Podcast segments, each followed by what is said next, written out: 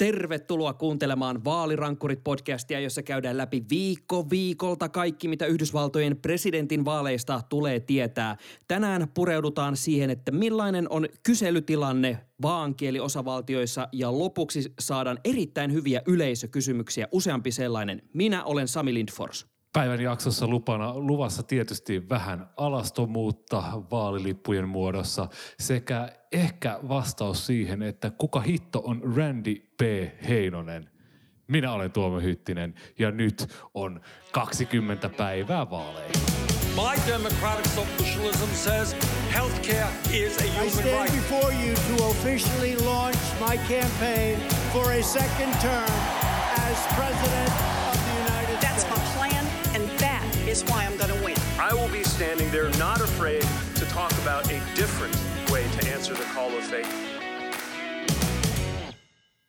Aloitetaan jakso sillä, mitä me tykkäämme tässä podissa eniten tehdä, eli käydä katsomassa noita kannatuskyselytuloksia, millaisia lukuja pyörittää esimerkiksi 538 sekä Trumpille että Bidenille.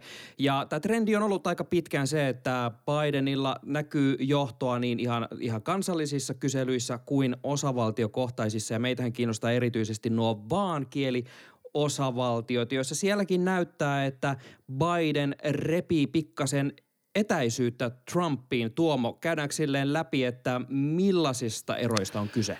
Tänään keskiviikkona 538 ennusteessa Biden vie vaalit 87 kertaa sadasta, eli Trumpilla on semmoinen 13 prosentin mahdollisuus voittoon, ja kun mietitään, puhuttiin siitä ennusteesta silloin aikaisemmissa jaksoissa, niin äh, silloin sanottiin, että 538 ennusteessa on leivottu aika paljon epävarmuutta siihen, niin tällä hetkellä äh, Trumpin toivo on se, että jotain – massiivista tapahtuu, mutta ennustekaan ei vielä tiedä, mitä se on. Kansallisesti Biden johtaa mielipidemittausten keskiarvossa 10,7 prosenttiyksiköllä. Ja se kuulostaa aika paljolta, se on aika paljon ja ö, vaankieliosavaltioissa tilanne on pysynyt sitten aika stabiilina loppujen lopuksi. Michiganissa esimerkiksi Biden johtaa 7,9, Pennsylvaniassa on ero 7,2, Wisconsinissa 7,9 ja Floridassa 4,5.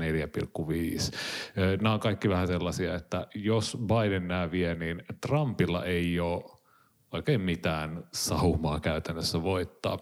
Mutta me haluttiin myös puhua tänään vähän tämmöisestä niinku UG-paikoista, mitä ei ihan, ihan joka päivä tuu tota, esiin, niin Sami, esittelisitkö mitä, mi, mitä näissä niinku ratkaisupaikkojen liepeillä oikein tapahtuu?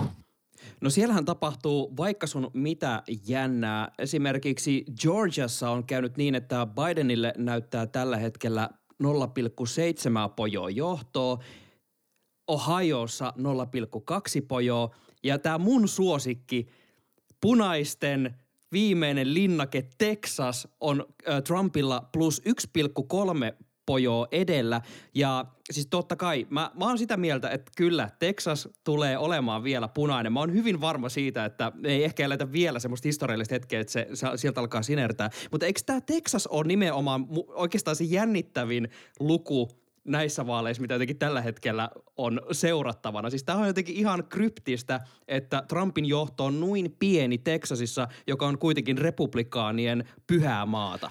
Kyllä, mutta Teksasissa oikeastaan kerrotaan sitä Yhdysvaltojen isoa tarinaa, sitä, sitä kahtia jakautumista. Siellähän tämä demokraattien suosio lepää pitkälti siihen, että isoissa kaupungeissa, jossain Houstonissa, Austinissa, niin sinne muuttaa yhä enemmän sellaista niin koulutettua väkeä. Siellä näkee maahanmuuttajia paljon enemmän kuin sitten maaseudulla. Mitä en ole itse käynyt, mutta siellä kertoneet ovat sanoneet, että kyllä siellä niin kuin monen, monenkielisiä ravintoloita, että niin kuin kulttuuria on paljon enemmän ja tälleen. Nämä tämmöisille hipstereille sopivia mestoja alkaa olla nuo paikat, niin tota, No jos ajattelee, että siellä järjestetään kuitenkin South by Southwest-niminen festari, joka on kuitenkin semmoinen hipstereiden The globaali festivaali, niin tämä niin on mun mielestä jo semmoinen, että se tuhon kierre alkoi silloin, kun South by Southwest sinne perustettiin. Ja kyllä, että siis tätä on pitkään odotettu, että milloin siitä Teksasista tulee sininen. Ja ö, Mä en tiedä, tapahtuuko se vielä näissä vaaleissa, mutta ainakin se näyttää niin kuin hyvin, hyvin todennäköiseltä, että niin kuin seuraavan kymmenen vuoden aikana jotain ö, käy, mutta saa nähdä, että se on tosi jännä, onko näissä vaaleissa. Että mun ymmärtääkseni edustajan huoneessa demokraateilla on pelinpaikkoja, että he saisivat niin kuin Texasista – jotain muutaman paikan ehkä saa niin kuin käännettyä sieltä. Ja sitten ihan siellä Texasin osavaltion omassa edustajahuoneessa, niin siellä ö, demokraatit keräs viime neljänneksellä enemmän rahaa kuin republikaanit. Republikaanilla totta kai on kassassa voimaa, koska he on niin kuin ollut, ollut Texasin hallitsijoita, niin kuin ihan oikein sanoit, mutta se alkaa olla merkki siitä, että demokraateilla on mahdollisuus ottaa jo Texasin se oma edustajanhuone hallintaansa ja sitä kautta, kun ensi vuonna – jaetaan nämä äänestysalueet, vaalipiirit siellä uusiksi, niin demokraatit voi vähän germanderoida, eli piirrellä näitä vaalipiirejä uusiksi, niin kuin demo, republikaanit on tehnyt ympäri maata. Joo, siis tämä on tämä klassinen keskustelu äh, si- siitä, että molemmat aina syyttää vuorotellen toisiaan siitä, että tota, nyt on niin demokratian vastaista tämä, että piirrellään niitä vaalipiirejä aina tota, ihan täysin omaa puoluetta palvellen, eikä niin, että miten oikeasti edustaisi jotenkin järkevästi eri demografioita ja äänestäjäkuntia ja niin. Ja tällä hetkellä kyllä siis oikeasti varmaan kuolataan suorastaan, että ei vitsi, että päästäisikö me oikeasti mankeloimaan Texasia uudelleen. Siis se olisi ihan valtava,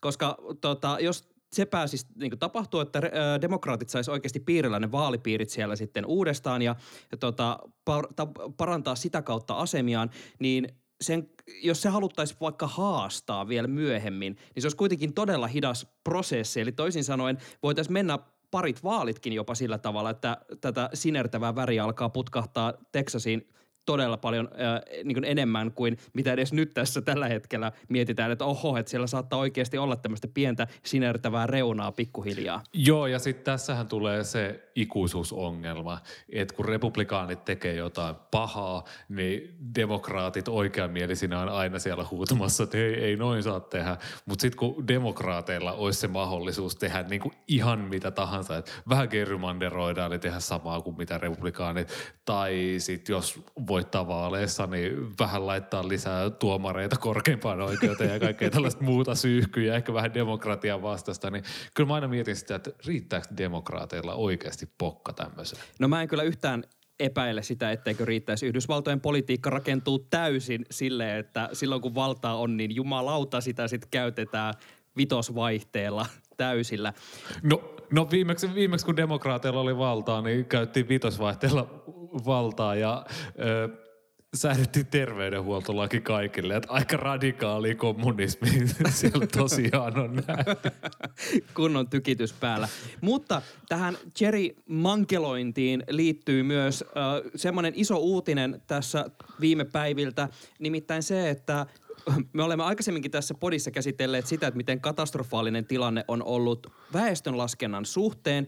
Ja nytten korkein oikeus on tullut siihen tulokseen, että Trumpin hallinnolla on oikeus laittaa piste sille prosessille ja ei tarvi myöntää lisäaikaa. Öö, Tuomo, mitä tämä nyt siis käytännössä tarkoittaa? Onko tämä niin kuin, että ei maha mitään, Exceleissä on tyhjiä soluja vielä, mutta sitten levitellään käsiä ja ollaan sille we don't know.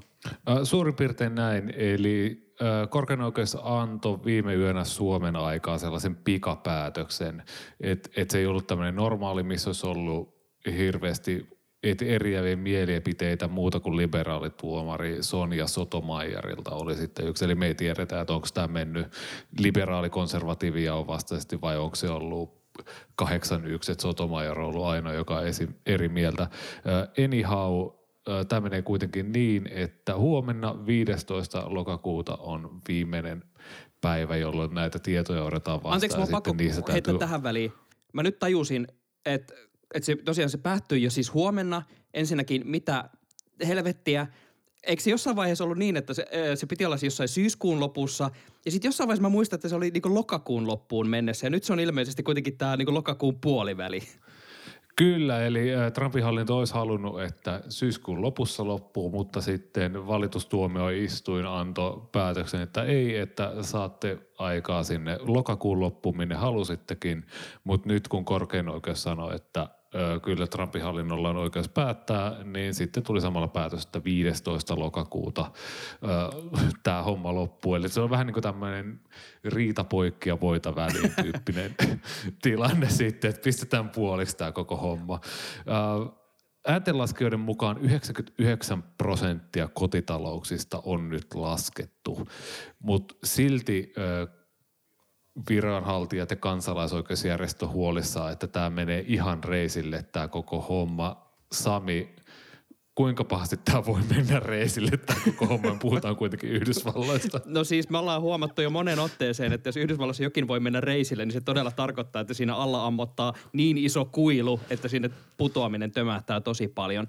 No siis mä vaan ensinnäkin mietin just sitä, että jos Ää, niin kuin no, jo aiemmin puhuttiin, että ei välttämättä tule ihan täysin tarkkaa dataa yhtään mistään siitä, että miss, missä päin porukka majailee ja minkälaista väkeä ja näin poispäin, niin sehän vaikuttaa siihen, että millä tavalla just jaetaan vaikka liittovaltion mahdollisia tukia ää, ja vaikuttaa ihan siihen mankelointiin, että jos ei tiedetä, että tuolla on yksi naapurusto täynnä väkeä, niin sitä on tosi hankala sitten ruveta piirtelemään niihin haluttuihin vaalipiireihin. Ja sitten myös kaikki, montako valitsijamiestä saa ja edust, edustajan huoneeseen porukkaa. Ja siis riskithän on siis tosi suuret sillä, että jos menee nyt yhtään mikään mönkään, niin se voi vaikuttaa todella suuresti siihen, että millä tavalla tietyillä alueilla on mahdollisuutta vaikuttaa siihen oman arkeensa. Niin ja nyt taitaa olla niin, että riippuu paljon siitä, että kuinka juosten kustu tämä väestölaskunta lopulta on, koska Trumpin hallinto haluaa, että joulukuun loppuun mennessä sieltä väestönlaskijoilta tulee luvut valmiiksi presidentille. Se on mun käsittääkseni perustuslaissa taitaa olla se, että, että se on se viimeinen päivä, jolla se pitää olla suoritettu, että luvut on silloin kondiksessa. Mutta olin myös lukevinen, että tästä on ennakkotapauksia 1810 ja 1840. Sitä väestönlaskua ei ole saatu siis niitä valmiita tuloksia siihen uuteen vuoteen mennessä. Eli se on kai mahdollista tehdä, että jos ei ole valmista, niin sitten vaan ei ole valmista. Mutta eiköhän tästä niinku tapella oikeudessa vielä muutaman kerran ennen kuin tämä koko homma on valmis. Seuraavaksi sitä luvattua alastomuutta. Ja mun täytyy sanoa, että kun Tuomo heitti tämän pöydälle tuossa pari päivää sitten, että tästä voisi puhua. Ja mä olin hetken aikaa, että anteeksi, mistä ihmeestä sä oikein puhut? Ja mä mietin, että kehtaanko mä mun työkoneella googlettaa naked ballot, että mitä sieltä tulee. No uskalsin kuitenkin ja sivistin itseäni, mutta Tuomo, kerro ihmeessä, että mikä tämä alaston ääni eli Naked Ballot oikein on ja miksi sillä on merkitystä? No näin sen, kun alkoi sosiaalisessa mediassa näkyä kaikenlaisia alastomia julkiksia, kuten Chris Rock ja Mark Ruffalo ja totta kai aivan ihana Sarah Silverman, mutta kyse ei ollut niin kuin minkäänlaista ö, oudosta performanssista, vaan ö, tällaista asiasta, että sieltä yksinkertaisesti ihmisiä valistettiin siitä, että kun äänestätte Pennsylvaniassa tai muualla postitse, niin laittakaa ne oikeisiin kuoriin, ne kaikki äänet, ja sitten se kuori, johon ne äänet tulee, sekin vielä oikeaan kuoreen. Eli tässä on taustalla se, että – Pennsylvaniassa korkein oikeus antoi tämän päätöksen, jonka mukaan tämmöisiä postiääniä, jotka ei ole varsinaisessa vaalikuoressa, että niitä ei lasketa. Eli tämä homma menee niin, että, että kun on pyytänyt, että saa haluan äänestää postitse ja ö, tätä oikeutta laajennettiin Pennsylvaniassa pari vuotta sitten, mutta sitten siihen lakiin vähän jätettiin epäselväksi, että pitääkö sitten laskea, että pitää, kuinka tarkkaan ne pitää laittaa oikein sinne, että, se, että ne äänet voidaan laskea. Ja kun ne äänet sitten saadaan, niin sieltä tulee semmoinen helvetinmoinen nippulippulappu missä äänestellään siis ihan Jumalan kaikesta koulupiireistä ja kaikesta, mikä nyt ihmisen elämässä sattuu käyttämään byrokratiaa, niin siellä on joku, joka niistä asioista päättää ja se on äänestetty sinne paikalle ja todennäköisesti jos asut Pennsylvaniassa jossain, niin sun on, sä oot voinut mahdollisesti äänestää sitä. Anyway, sun täytyy laittaa ö, ruksia sieltä ääni vaalilipussa ne oikeat kohdat ja sitten laittaa semmoiseen vaalikuoreen, eli tämmöinen secrecy envelopeen. Ja sitten se vaalikuori täytyy laittaa siihen postikuoreen, joka täytyy sitten ö, laittaa ajoissa. Ja jos näitä äänilippulappusia ei ole siinä vaalikuoressa, niin silloin se- äänet on alastomia, eli on tämmöinen niin kuin naked ballot. Ja minkä takia tämä on nyt kova asia on se, että ö, erään arvion mukaan Pennsylvaniassa voidaan hylätä yli 100 000 ääntä. Herra jesta. Ja se on ihan sikana, se se on ihan sikana, kun miettii, että neljä vuotta sitten Trump voitti sen osavaltion 44 000 äänellä. No siis nimenomaan. Herran jesta. Siis mehän puhuttiin jo aiemmin, tota, tästä on nyt hetki aikaa, mutta puhuttiin just siitä, että äh, oli jo varhaisessa vaiheessa jotenkin selvää, että näissä, tässä postiäänestämisessä tulee olemaan vaikeuksia juuri siinä, että porukka ei osaa laittaa niitä postiääniä oikein eteenpäin. Muistaakseni olisiko ollut äh, jostain Floridasta tämmöinen yliopistotutkija, jossa se äh, mä nyt en muista yliopiston nimeä, mutta siellä on tämmöinen vaali niin joka voisi vähän niin kuin meilläkin eduskuntatutkimus aina sitten seuraa, niin siellä oltiin jo tosi varhaisessa vaiheessa huolissaan siitä, että just tämä on ongelma, että ne kirjekuoret suljetaan ihan miten sattuu, käytetään vääriä kirjekuoria ja mitä kaikkea. Ja siis tosiaan, jos Trump vei osavaltion valitsijamiehet 44 000 äänellä, niin tämä on niin ihan potentiaalista, po- potentiaalista, että juuri näissä sadassa tuhannessa äänessä, jotka vaikka nyt hylättäisi, niin se ratkaisu olisi nimenomaan jopa näissä. Joo, ja tämä systeemihän ei ole silleen mitenkään erikoislaatuinen. Mun käsittääkseni Pennsylvanian lisäksi on 15 muutakin osavaltiota, jossa tämä on tämmöinen systeemi. Et on, lisäähän se niinku vaalisalaisuutta ja näin päin pois. Mutta kaikissa osavaltioissa sitä ei vaan käsitellä niin tarkasti kuin Pennsylvaniassa. Ja tämä laki on säädetty Muistaakseni se tuli voimaan viime vuonna, en ole ihan varma, mutta niin kuin parin vuoden sisällä kuitenkin. Ja silloin ajateltiin, että "Aa, ehkä näitä niin kuin ääniä tulee jokuset jonkun verran, tiedätkö, jonkun miljoonan tai jotain tämmöistä, mitä siellä nyt silloin 2016 tulikaan, mutta sitten sit tuli korona ja sitten tuli silleen, että ei herra Jumala näitä ääniä tulee paljon. Esimerkiksi esivaaleissa odotettiin joku, jotain 100 000 postiääniä, niitä tuli 1,8 miljoonaa Pennsylvaniassa ja sehän oli ihan, ihan täys Oho. katastrofi, että et, et tavallaan tämä niinku hyvä, että tätä postiäänestysmahdollisuutta on lisätty Pennsylvaniassa, mutta tämä on muuten aika takapajunen tämä systeemi, miten näitä hommia käsitellään. Joo, ja meidän tota, täytyy tällä hetkellä myös muistaa, että tosiaan näitä postiääniä saattaa tulla muutenkin tänä vuonna siis ihan ennätysmääriä. Ja tuossa tuoreimpien tietojen mukaan niin tähän mennessä on vahvistettu, että koko maassa olisi annettu yli 12 miljoonaa ääntä postitse. Ja tota, jos... Mä, mä niin haluaisin olla jotenkin pessimistinen, mutta jos niin ihan oikeasti tämä on niin iso ongelma, että se on jotenkin tosi vaikeaa välillä jotenkin pysyä tuossa prosessissa sille järkevästi mukana ja ikään kuin varmistaa, että se ääni menee varmasti perille, niin mä niin todella aistin, että tässä on monellakin tapaa hikoiltavaa. Joo, ja sitten se, että okei, ääni menee perille ja se lasketaan, mutta sitten ihan niin kuin kolmessa avainosavaltiossa, eli tuolla keskiläisessä Wisconsinissa, Pennsylvaniassa ja Michiganissa, ne on sellaisia paikkoja, joissa näitä postiääniä aletaan prosessoida vasta vaalipäivänä. siis Esimerkiksi Michiganissa on jo annettu kolme miljoonaa ääntä, mikä on enemmän 2016. A, anteeksi, on pyydetty kolme miljoonaa ääntä, mikä on enemmän 2016. Samoin Pennsylvaniassa about saman verran on pyydetty, että sieltä on odotettavasti siis miljoonia ääniä, jotka ava, niitä aletaan prosessoida vasta vaalipäivänä. Eli se tarkoittaa sitä, että kun ne tulee ne vaalikuoret, minkä, anteeksi, postikuoret, joiden sisällä on ne vaalikuoret, joiden sisällä on ne äänet, niin Wisconsinissa, Pennsylvaniassa ja Michiganissa aletaan vasta availemaan niitä postikuoria vaalipäivän aamuna. Ja silloin vasta katsotaan, että onko niitä alastomia ääniä siellä vai ei. Esimerkiksi Floridassa, missä on eniten pyydetty näitä postiäänimahdollisuuksia, niin siellä availlaan jo tällä hetkellä niitä postikuoria ja katsotaan niitä vaalikuoria, että onko niissä kaikki kunnossa. Jos ei niissä ole kaikki kunnossa, niin sitten ilmoittaa äänestäjälle, että hei, tässä on joku vika, voit sä tulla tarkistaa, että niin kuin, et, et, niin kuin tässä on kaikki kondiksessa, haluat äänestää uudestaan tai näin päin pois. Ja tällä on totta kai merkitystä siinä, että jos tämä vaali on tiukka, niin tällä hetkellä Pennsylvania on se tipping point state, eli sen voittaja periaatteessa on se, joka valitaan presidentiksi. Ja jos siinä kestää viikkoja, että me saadaan niin kuin ääntenlasku vasta valmiiksi, että se tilanne on niin tiukka, niin haluan lainata suosikki politi- poliittisen talouden tutkija Antti Ronkaista – tässä on hulinan paikka vai mitä Sami? no, no on, ja pitäisikö Tuomo mun muistuttaa sua tässä välissä siitä jalluvedosta? Voidaan muistuttaa siitä jalluvedosta, mutta se, mut se, se on niinku pieni asia tämmöisen, niinku, mitä se sanoisi, maailman johtavan suurvallan demokratian prosessin rinnalla.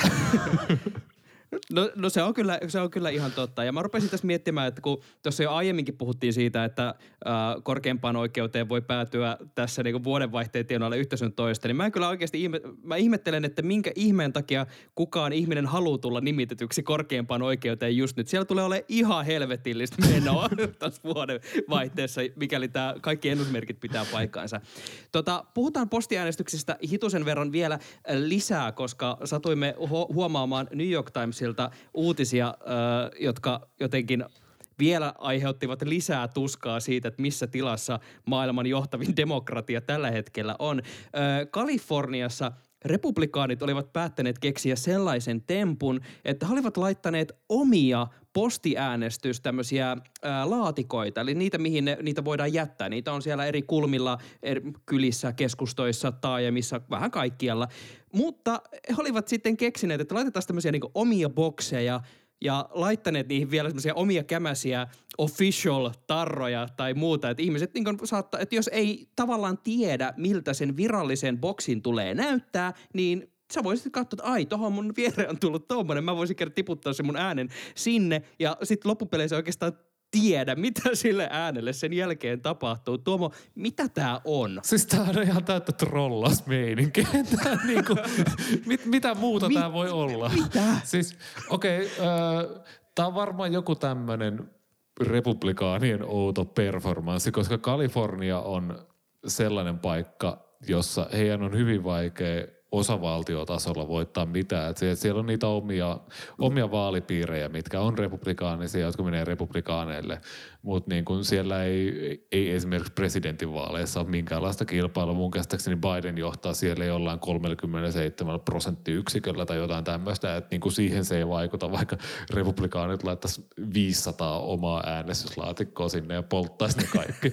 Mutta he haluaa tällä näin niin osoittaa muuallekin maahan, että että tähän postiäänestykseen ei voi luottaa. Että siellä on useissa osavaltioissa on oikeusjuttuja, joissa niin kuin käydään läpi sitä, että miten voidaanko äänestää ja näin päin pois. Ja just taisi tulla hetki sitten uutinen siitä, että Virginiassa, kun oli tämmöinen, joku tämmöinen tietokonehäikkä ollut rekisteröinnissä, niin pari päivää, että ihmiset ei ollut päässyt rekisteröityä äänestäjäksi, niin nyt sitten pariksi päiväksi sitä pidennettiin sitä aikaa, että pystyy rekisteröitymään. Niin tällaisia, tällaisia asioita, niin republikaanit käy sitä sotaa tavallaan toisessa osavaltiossa, missä se on heille turvallista, koska he ei tule siellä voittaa mitään, mutta niin, en mä tiedä. Olisiko, olisiko he uskonut, uskaltanut tehdä no, tätä jossain Floridassa tai Ohiossa? En, en usko.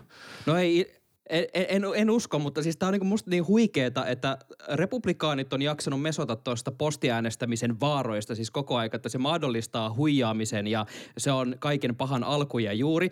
Ja siis mulla tulee tästä mieleen semmoinen tilanne, silloin kun tämä koronatilanne tässä tota keväällä niin oli alkanut ja sitten se ehkä alettiin jossain vaiheessa tottua, niin meillä oli työpaikalla ehkä semmoinen hitusen kyyninen vitsi siitä, että pitäisikö aloittaa sitten joku semmoinen veikkaus siitä, että kuka sairastuu meistä ensimmäisenä koronaan. Ja tota, tämä ideahan on siis ihan tuhoon tuomittu jo lähtökohtaisesti, koska se olisi tarkoittanut sitä, että mä olisin veikannut itseäni ja lähtenyt vaan suoraan nuolemaan kaikkien bussien pysäytysnappeja ja, ja voittanut koko vedon. Niin tämä on ihan sama tilanne.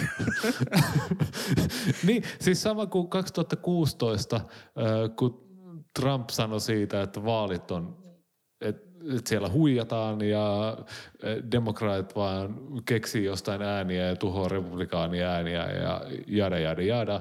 Niin muistaakseni korkeimman profiilin paikka taisi olla jommassa kummassa Carolinassa, jossa tämmöinen republikaanityyppi kävi vaan niinku keräilemässä ääniä ja sitten hän heitti niitä menemään. oi oi. Taisi saada siitä tuomionkin. Ja siis tähän ei ole tietenkään ainoa paikka, missä on tehty tämmöistä pientä jäynää postiäänestämisen suhteen. Eikö Texasissa Harrisin piirikunnassa ole yksi semmoinen postiäänten jättöpaikka – tyyli parille miljoonalle ihmiselle. Joo, 4,7 miljoonaa ihmistä asuu Texasissa Harrisin piirikunnassa. Siellä on yksi tämmöinen paikka. Esimerkiksi Coloradossa, jossa asuu 5,8 miljoonaa ihmistä, niin siellä on sellainen 400 paikkaa, jonne jättää postia. Niin, ja Coloradossa ne paikat, niissä on videotallenteet, jotka kuvaa sitä koko ajan, että mitä sinne jätetään. Ja niitä videotallenteita säilytetään muistaakseni 25 päivää vaalien jälkeen. Että siellä on vähän toisella tavalla hoidettu tämä homma.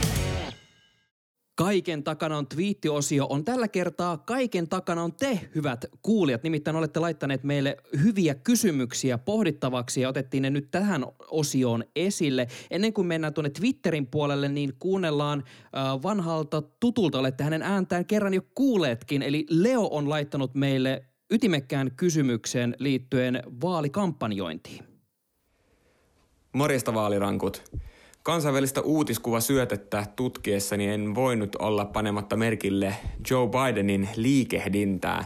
Hän nimittäin otti tuommoisia muutaman askeleen spurtteja, tosi tökerön näköisiä sellaisia, muun muassa Nevadassa muistaakseni oli tämä kampanjatilaisuus, missä hän otti muutaman askeleen semmoisia kiihdytyksiä muun muassa lava, lavalle tullessa ja sitten toimittajia kohti, kun oli haastatteluun tulossa, niin mitä Joe Biden yrittää tämmöisillä terävillä askelluksilla teidän mielestänne viestiä?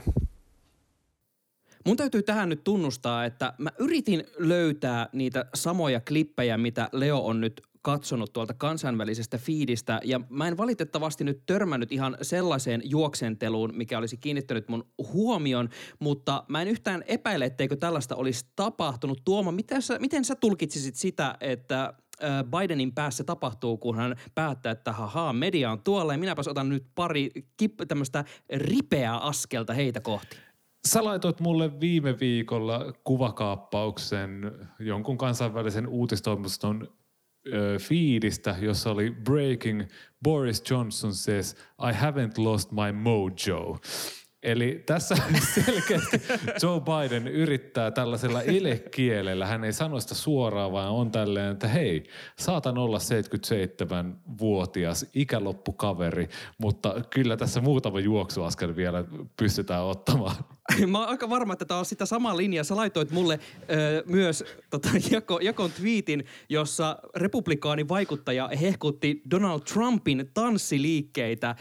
Ö, nyt en muista, missä osavaltiossa oli vaalikampanjoimassa, mutta mä näin, että siinä oli vähän semmoisia niin samaa vibaa, että siinä kyllä todella hierottiin naamaan, että hei, kyllä täältä pesee vielä. Ja täytyy kyllä sanoa, Donald Trumpin kunniaksi, että hänellä kyllä liikkeet oli paljon smoothimpia kuin esim. Meitsille. Joo, mä sanoisin, että tota, meikäläinen, äh, siis ei. Mä en lähtisi tanssiskapaan Donald Trumpin kanssa. Pysytään mikkeen tällä puolella. tämä, tämä on ihan suositeltavaa. Seuraavaksi äh, otetaan Twitteristä. Sinne oli pätkähtänyt kans meille yleisökysymys. Olli Kohonen kysyy, hei vaalirankkurit eli Sami Lindfors ja Tuomo Hytti, onko olemassa tietoa siitä, miten Suomen sukuiset USAssa äänestävät vaaleissa? Ehkä nyt näistä tulevista ei ole dataa, mutta yleensä ottaen voisi ehkä kenties olla jostain informaatiota. Ja tämä kysymyshän on äärimmäisen hyvä ja mielenkiintoinen, mutta äh, ehkä hitusen hankala selvittää. Joo, tätä tota, kun mietitään, että, että, että ketkä äänestää ja missä äänestää, niin Suomen sukuisia kuitenkin on aika vähän Yhdysvalloissa, asuu ympäri maata ja mä en ainakaan mistään helposti löytänyt mitään sellaista koherenttia tutkimusta tai tämmöistä, että miten, miten nimenomaan suomalaiset äänestävät, onko konservatiivisia vai onko liberaaleja. Että tälleen jotenkin voisi ajatella, että hyvinvointivaltio Suomi, että siellä oltaisiin jopa tälleen sosialismiin liikahtavia. Mutta Sami, sä löysit meille ihan tämmöisiä niinku oikeita lukuja ja kerro vähän, että miten sä tähän metodiin päädyit ja miksi me valittiin just tämä dokumentti. No tota, tämä lähti siitä, että kun mä yritin sitten, kun tämä kysymys oli siis hyvä ja mä halusin tietää, että millä tavalla tähän voisi pureutua, että mä veikkaan, että kaikissa kannatuskyselyissä,kin esimerkiksi ää, suomalaiset varmaan menee aika pitkälti ihan vaan siihen valkoiset osastoon, eli ei mitenkään ehkä eriteltynä, että miten suomalaiset äänestää. Ja mä muistin, että mä oon nähnyt dokkarin, jossa ollaan käyty Hancockissa, Michiganissa, joka on siis tämmöinen suomalaisten asuttama äh, niin kaupunki. Sieltä löytyy sieltä Michiganin pohjoisosista muutenkin tämmöisiä alueita. Äh, Hancockissa esimerkiksi on Porvoo-puisto ja Suomi College – Joten mä ajattelin, että hei, lähdetään niinku selvittää tuolta Michiganin pohjoispuolelta, että miltä näyttää. Ja sitä kautta me päädyttiin Tuomon kanssa katselemaan, että millä tavalla siellä Hancockin puolella tai ehkä pikemminkin sitten tuolla kyseisellä alueella heidän vaalipiirissään on äänestetty viime aikoina. Ja Tuomassa kaivoit meille Houghton Countyin äänestystuloksia vuodelta 2016 ja katsottiin, että No sanotaan näin, että tähän toki siis sisältyy muutkin kuin ne suomalaiset, mutta ää, jos lähdetään ihan vain ajattelemaan, että tämä nyt kuvastaisi parhaiten sitä, että miten Suomen sukuiset tuolla äänestäisi, niin ainakin ollaan sille punaisuudelle uskollisia tämän mukaan. Kyllä, eli Houghtonin piirikunnassa, johon tämä, muun muassa tämä Hancock kuuluu ja näin päin pois, niin Wikipedian mukaan 32,5 prosenttia on Suomen sukuisia tämän piirikunnan asukkaista. Ja Houghtonin piirikunnasta 52 4 prosenttia suurin piirtein äänesti vuonna 2016 suoraan niin kuin pel- kaikkia republikaaneja. Eli, eli kun äh, puhuttiin tämän jakson alussa siitä, että annetaan helvetin monen nippu niitä, että, että ketä kaikkia saat äänestää, kaikki koululautakunnat ja oman kuntasi pormestarit ja varainhoitajat ja jne, jne, niin Yhdysvalloissa on se mahdollisuus, että raksi sieltä vaan, että ok, otan kaikki republikaaneja. Sitten siellä voit olla vaikka millaista hiihtäjää. Niin 52, Esimerkiksi, jos sä haluat republikaanin Schoolcraft TVP supervisoriksi, niin sit sä vaan klikkaat all republican niin, ja sitten tämäkin her. Niin sä voit valita niitä niinku joko erikseen tai sit vaan, että jos sä oot niinku tarpeeksi puolueen tyyppi, niin otetaan vaan kaikki. Mutta siis äh, Trump Pence tikettiä on äänestänyt 53,77 prosenttia äh, Houghtonin piirikunnan äänestäjistä Clinton Keynea vaan 38,18 prosenttia, eli aika konservatiiviselta näyttää vai mitä? Joo, kyllä. Mä toisaalta itse asiassa mietin sitä, että äh, mä väitän, että siellä on löytyy sekä niitä Suomen kommunismia haikailevia demokraatteja, mutta sitten mä aloin myös ajatella, että onhan tota meidän iltapäivälehdissä esimerkiksi usein haastateltu Floridassakin asuvia suomalaisia, jotka saavat äänestää ja usein siellä sitten kytee sellainen tota, pieni ö, valtioviha joka sitten varmaan tota kallistuu enemmän republikaaneihin. Mutta Tuomo, me katsottiin, että täällähän on siis äänestetty ihan niin oikeasti Suomen sukuisia testeihin. Täällä esimerkiksi heti tulee silmään Gregory Markkanen. Hänet on valittu D110 representative ja hän on republikaani. Eli siellä ollaan kyllä selkeästi äh, punaisten leirissä. Ja kun mainitsin alkujuonnossa Randy P. Heinosen, niin hän on Hancockin äh, koulupiiriin todennäköisesti valittu, saanut eniten ääniä näistä ehdokkaista. Tota, Mutta siis tämä on todella hauska dokkari. Jason Moilasta löytyy, ää, löytyy Carol L. Mäki, Bruce Heltunen kuulostaa myös hyvin. Jerry Raasio on valittu Quincyyn, äh, mä oletan, että tuohon piiriku- tai piirikunta tai vähintäänkin äh, township itse asiassa, kyllä, Quinceyn townshipin äh, varainhoitajaksi. Eli tämmöinen niin kuin suomalaisille tyypillinen semmoinen yh, yhteisen hyvän eteen tekeminen ja tämmöinen tietynlainen, no kyllä minä sitten voin mennä, jos ei kukaan muu mene, niin musta tuntuu, että se näkyy näissä listoissa aika hyvin. Kiitos, että kuuntelette Vaalirankkurit podcastia ja laittakaa ihmeessä hyviä huomioita ja kysymyksiä tulemaan lisää tässä, kun H-hetki lähestyy. Eli Twitterissä at vaalirankkurit, at tuomohytti, at Sami Lindfors ja käydään lisäkeskustelua ja puidaan, että mitäs kaikkea siellä Atlantin takana tapahtuu. Ja Randy P, jos kuuntelet, niin pistä meille ihmeessä viestiä tai jos olet kuka tahansa Suomen sukunen Michiganissa tai missä tahansa muualla Yhdysvalloissa tai oikeastaan Suomessakin, niin pistä meille ääniviestiä tai ihan vielä tahansa viestiä. On aivan mahtavaa, että meiltä kysytään tiukkoja kysymyksiä, joihin joudutaan ihan hikihatussa etsimään vastausta. Niitä vastauksia annetaan ensi viikollakin. Nyt vaalirankkureista moi moi!